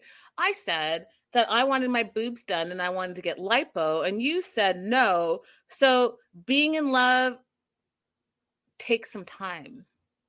Okay? And when she said that, she said it super irritated because that's what she meant. She meant, you stop paying, I stop loving. Now, poor pathetic lonely Mike, who I have always, you guys know, I've been very protective of Mike up until this point. But I mean, there's also a point where you're just being pathetic, and I don't like that. So he feels confused and devastated, and that she changed so much since last time, and he can't believe that she has doubts now. Well, what can you not believe? You closed the checkbook, you're Dad and your grandpa said, stop paying for shit. And now you stop paying for shit. And now you're surprised. Like, why? Why are you surprised and confused?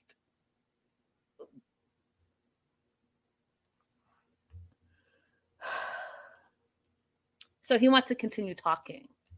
So it's not enough that she said, I don't love you. I'm not in love with you. He wants to communicate what those doubts are. She's like, bitch, please.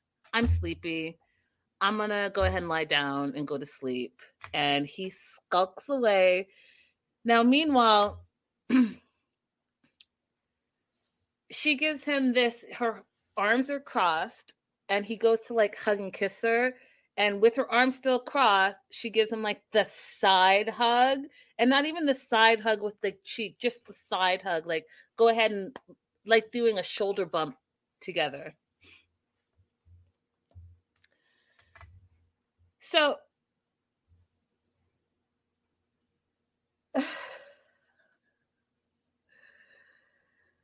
he goes to his room, or the kids' room, right? Now she says that she's so sleepy. Meanwhile, he's sulking in there talking to the producer or the camera guy. And they pan over to her, and she's lying in the bed, giggling, doing selfies with her kids. I was like, oh, that is some shade right there. Some shade. He's confused because she was in love a couple months ago. Doesn't know what happened. And she's like, I know exactly what happened. He's gross to me. And yeah, I appreciate him, but I don't feel good with him.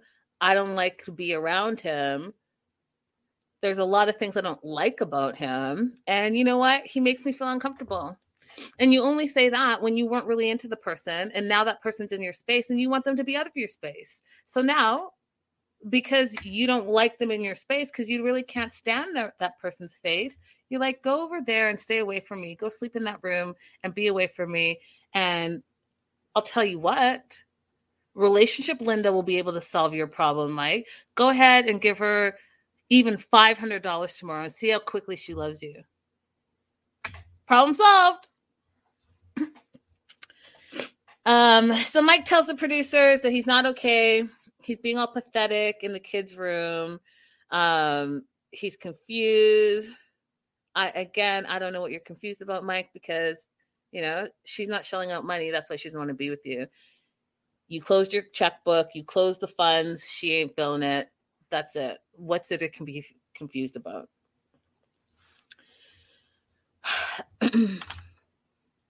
Calls the friend John. tells John the understatement of the year, saying things are not going as planned. Yeah, fool, because this girl popped your cherry.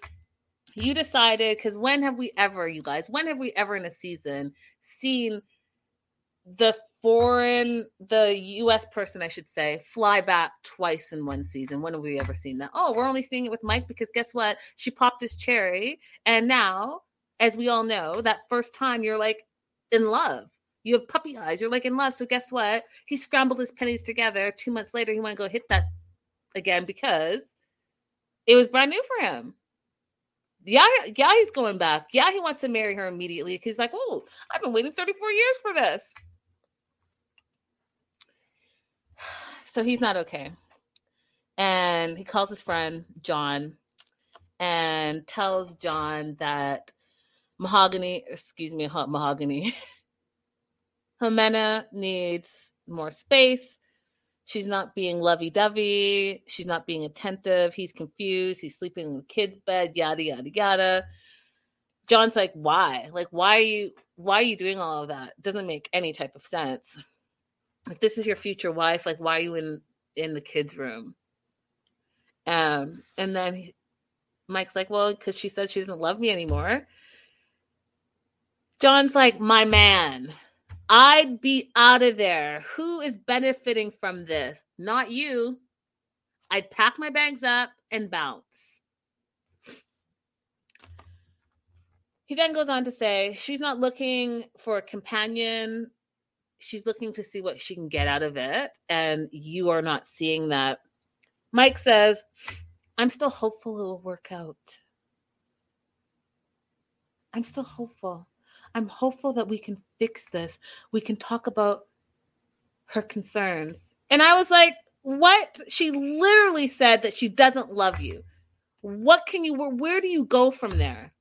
She literally said, I'm not in love with you. Don't be pathetic, Mike. Just don't. John says, you know what? The only light at the end of the tunnel that you should be looking for is the light, the at the door for the plane back to New York City.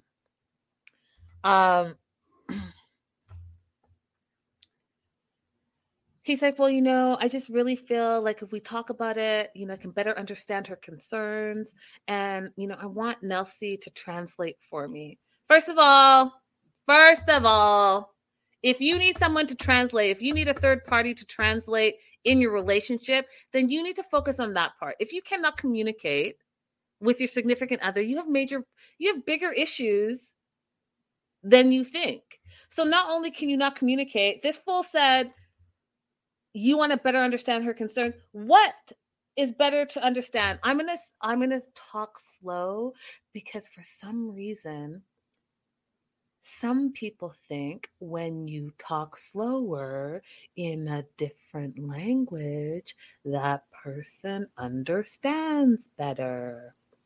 So here we go. She does not love you. Oh my God. Okay.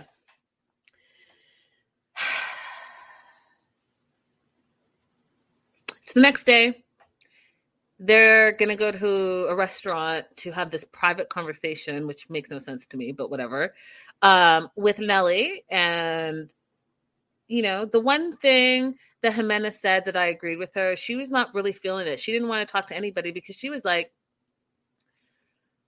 it's two of us in a relationship. Why were we bringing your friends into our issues? I firmly believe that the more people you bring into your problems, the worse it is. If they're not a trained therapist, then they shouldn't be in your relationship. So things were different before you met him, she says. In person, you met, everything changed. Jimena says, yes, that's true. She feels like he's weird, that, not only is he weird, he's a weird bug. Stares at her while she's sleeping. She can't get any sleep because when she wakes up, he's just staring at her like a weirdo. So that's why she's having him sleep in another room, because she's not getting any sleep because he's not allowing her to sleep comfortably and she feels uncomfortable. And, you know, I loved him, she said before, but it was different before. Now he burps, he's sluggish, he's a degenerate, she said, he's piggish. And she's just not really even happy to be near him. Now, Nelsie is shocked, right? Because basically she's saying she's disgusted. Mike disgusts her, and she doesn't want to be anywhere around him. So she basically says that. She's like, you know what? She doesn't even really like you. I asked her, you know, what do you like about him? And instead of saying something that she liked, she listed all of the things that she hates about you. And honestly, she says, I just don't even think that you should be with her because she doesn't want to be with you. She literally is disgusted by you. And I wouldn't want to be with someone that is disgusted by me. Facts. Those are pure facts. Logical. And then so Nelsie asked the hard question, which I was like, this ain't no typical translator stuff. This is like her saying, I'm going to try to protect my friend. She said, you know, if you don't want to be with him, do you feel bad for all the money that he's given you, all the money that you've taken from him? Do you feel bad about that? Since it's clear, since he's not giving you money now, that you don't want to be with him. She says, I mean, thank you, because I didn't work. My kids had everything they needed. She's like, but I worked before I met him. And then I met him, I stopped working. Now I can just go back to work, she says. Nelsie is like, oh my God, she literally just said that she's using you to be her sugar daddy, decided that she wasn't going to work because you were paying all the bills. So she didn't. And now that you're not giving her what she wants, the boob and the lipo, she's done with you. So she's like, wait, so you worked before you met Mike? She's like, yeah. Like it was no big deal. No, and then I didn't work. She turns to Mike and says, she's literally disgusted by you. And I don't think she's happy that you're even sitting beside her. And she has no love for you. And, oh, by the way, she's not there for the right reasons.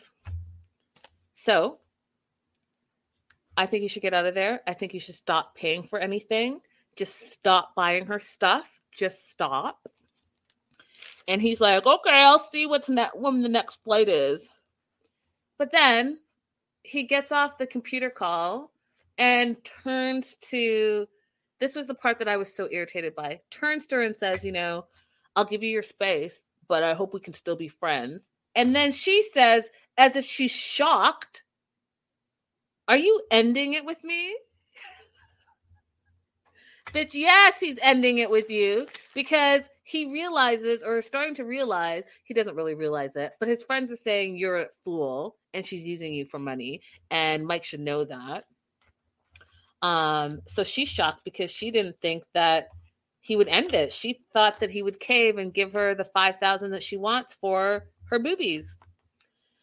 All right. That being said, I do want to say this.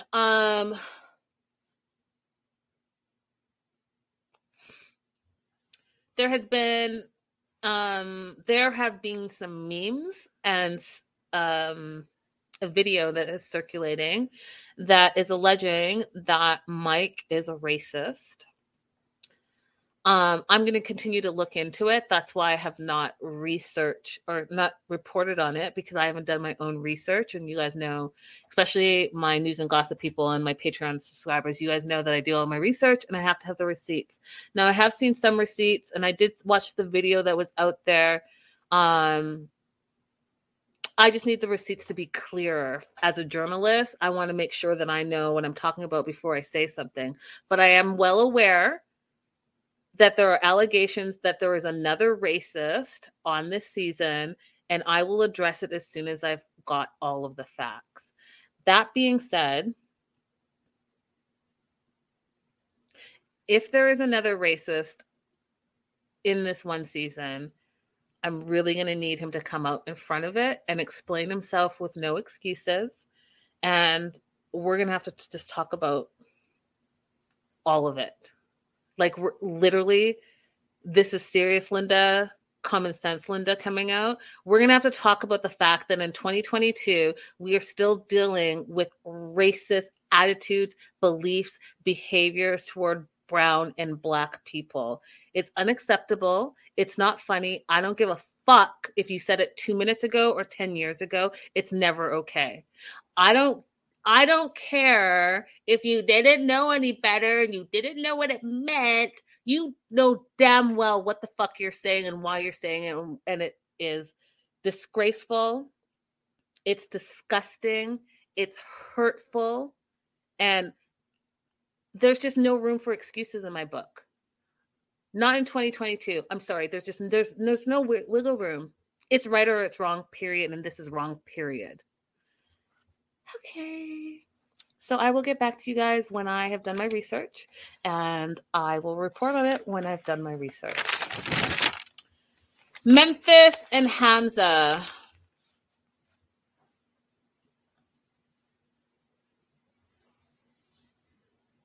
Memphis and Hamza. These two are confusing to me because it's clear that they can't. I was going to say this. He can't speak a lick of English, but he can speak a little bit of English. And she can't speak anything but English. So how do you marry someone when you cannot have even half a conversation without a translator app?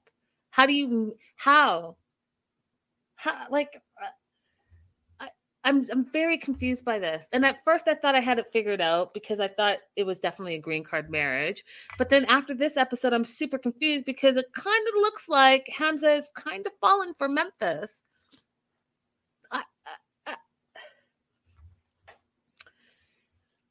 Anyways, even though Hamza had forgiven Memphis. Thank you, Crystal, for the cash app. Thank you for supporting my show. Thank you so much. I know someone said, and I always forget, wherever you're watching, because I used to broadcast everywhere. If you can click that like and subscribe, that'd be awesome. Hit that thumbs up. That'd be awesome. Very helpful. And, if you feel like you want to support the show, you're having fun, there's super chats, super stickers available. Support the show. All right. So Hamza, even though he had forgiven Memphis for staying with her ex for 4 days, he's now sat on it for a couple of days, and now he's mad all over again. He feels bad. And so he lashes out to her and says that she likes to create problems. And she is like, okay, well, I think that we need to get a translator because if we can't communicate, she doesn't understand and doesn't know how they're going to get over this issue. And then I was like, this issue? If you can't communicate, how is it that you guys are going to get married? How will you communicate in your marriage? If you can't communicate about this one fight, I'm sorry. Are you going to always fly in a translator to translate in the moment? Thank you, Patty, so much for this super sticker. I appreciate you so very much. I feel like you should be worried about that because guess what? Marriage is supposed to be forever. And if you can't talk now, and this little thing is a big thing, and it's so big that you have to get a translator, then should you be getting married? Okay.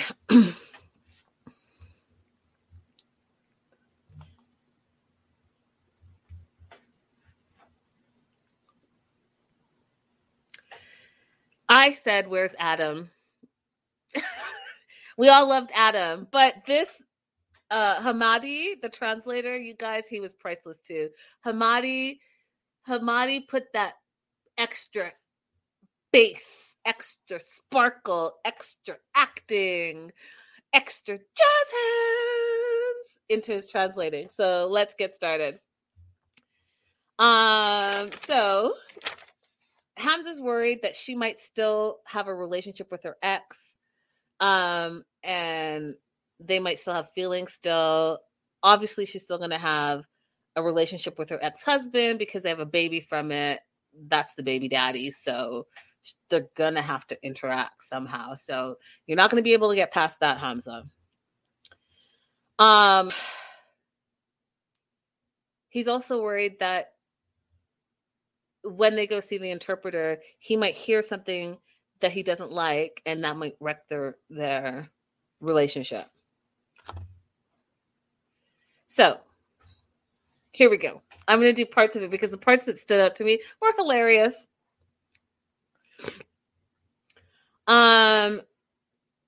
So Memphis sits down, and I was confused why she was slow talking to the interpreter, because that's the interpreter.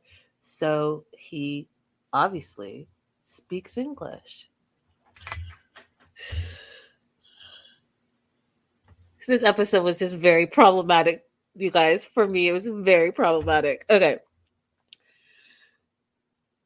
She says to the interpreter, "What does he have to say?"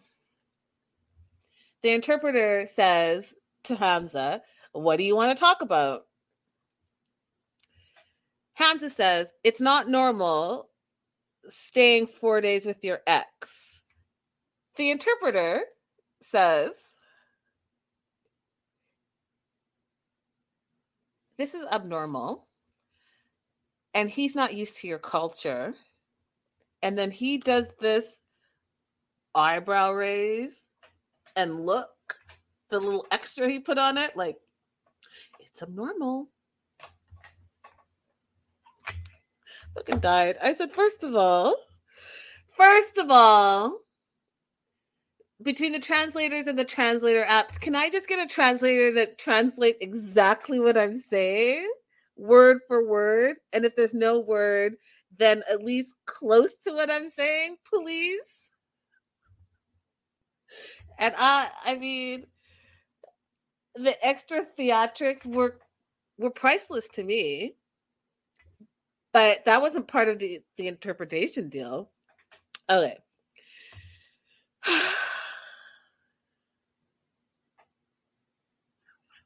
Hamza says, "What if we argue one day and she goes to her ex and stays like 4 to 5 days?" The interpreter says, "He's telling you," and not a question. The interpreter doesn't say, "What if we argue one day?" The interpreter says, "He's telling you, one day, maybe when you'll be together, if you disagree, it happens. You know, it happens. People disagree. That maybe you'll do this again, and you'll go to your ex for days or even longer." I said, what? What? Hamadi, that was not what was happening. Hamza did not say that. Hamza said, "What if we're arguing one day?" Very simple and clear. "And then you go to your ex and you stay for 4 to 5 days. What he did not say, Hamadi, was, "He's telling you that one day, maybe you'll be together. If you disagree, and you know, disagreements happen, then maybe you'll go do this again, and you'll go to your ex for days or even more." I was like, oh, gosh.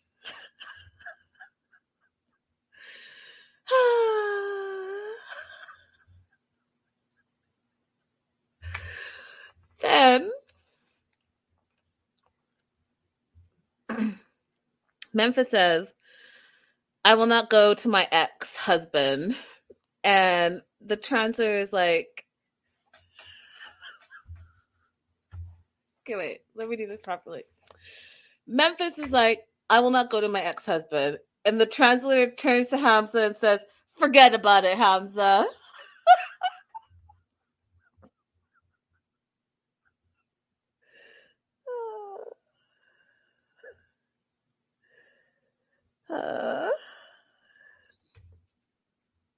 Then, "Oh, congratulations, Gina. Woo woo, woo woo, woo woo. Congratulations, Grandma, Texas Gina." Yes, I love it. Forget about it, Hamza. Forget about it. Forget about it. All right. No.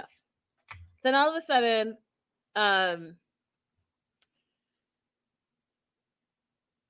Memphis is like getting animated and starts yelling.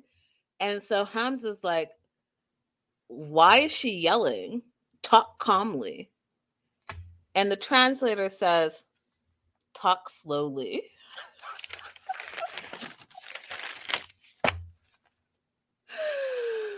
Oh my God, it was so funny. This is what I thought, you guys. I love the translator, and I'm just making fun because it was just so, like, he was the star of that little section of the episode. I just kept thinking the translator was like, he was like an aristocrat. Okay. He was like an aristocrat that normally reads journals, right? Sips tea, smokes hookah, and reads journals. But then he got plopped into our train wreck of a choose your own adventure book. And he was just trying to make the best of it. That's what I kept thinking. I was like, he's using all these words and he's trying to be so eloquent. I was like, yo, you're in the hood. You're in the hood of shows. This is not winning, any Oscars. We're in the hood right now. We get nitty gritty. So you try to be all eloquent and using your words like, I don't know, you guys. I'm a mess. Okay. Memphis acknowledges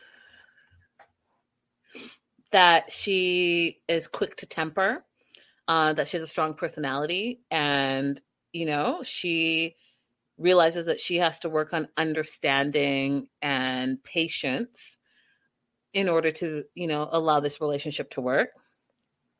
But she does want to remind Hamza that she's done a lot for the relationship. She's doing a lot to bring him over to America. Even though her family and her friends are against it and they don't believe in him, they don't think he's a good person, and that he just wants to come to America. And she starts crying or tearing up. And the translator is like, I cannot explain it better than that. She's tearing up. Look, she's tearing up. Hamza says, you are a part of me. Now they're both happy. The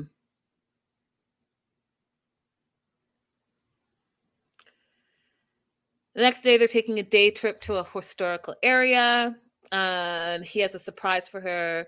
First thing out of her mouth, which was like super stereotypical. I was not impressed by it. But she's like, oh, there's snakes out here. I hate snakes. Do your research. Do your research when you're traveling. Don't ask stupid shit. Bugs me. Okay, so he's like, wait here. And she, just finished saying 5 minutes ago that she needed to practice patience and understanding. But in this scene, 5 seconds later, she is not practicing patience and understanding because she's like, where are you? What are you doing? What's happening? Where? What? It was like super annoying. I was like, he's been gone for 30 seconds. Chill.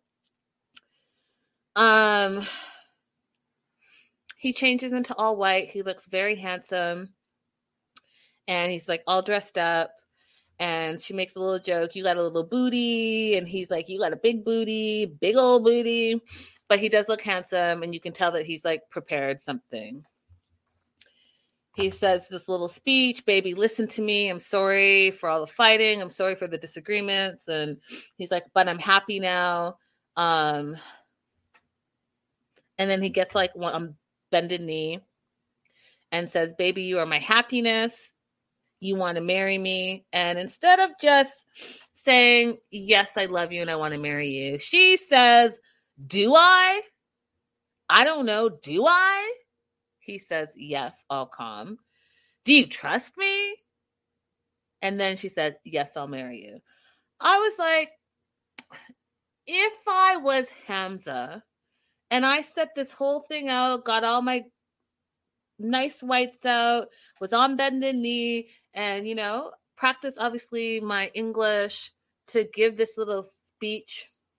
And when I say, will you marry me? Or you want to marry me? And the other person says, do I? I would just like, no, you know what, bitch, you don't. And I'd get up and be like, peace out. Anyhow. He then goes on to say that even though they had their online engagement, he wanted to propose in person because he wanted to prove that he was serious about the relationship, about her, about their love. He thinks that she has a great personality, a strong personality, and that's what he fell in love with. And he's excited and happy to be with her. And this is what has confused me. I'm just confused by all of it because I believed him. I believe that he has fallen in love with her when I didn't believe it at the beginning of the season. So what do you guys think? Do you believe it? Do you think they're going to last? Do you think their love is real? Let me know in the comments. I'll pop in right now to the live chat to see what's happening. But that was the show. That was the show.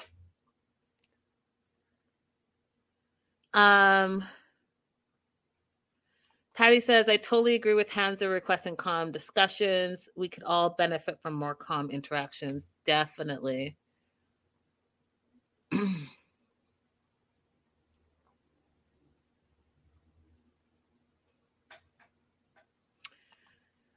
Crystal said, Hamadi might be a couples therapist who interprets on the side. I love it.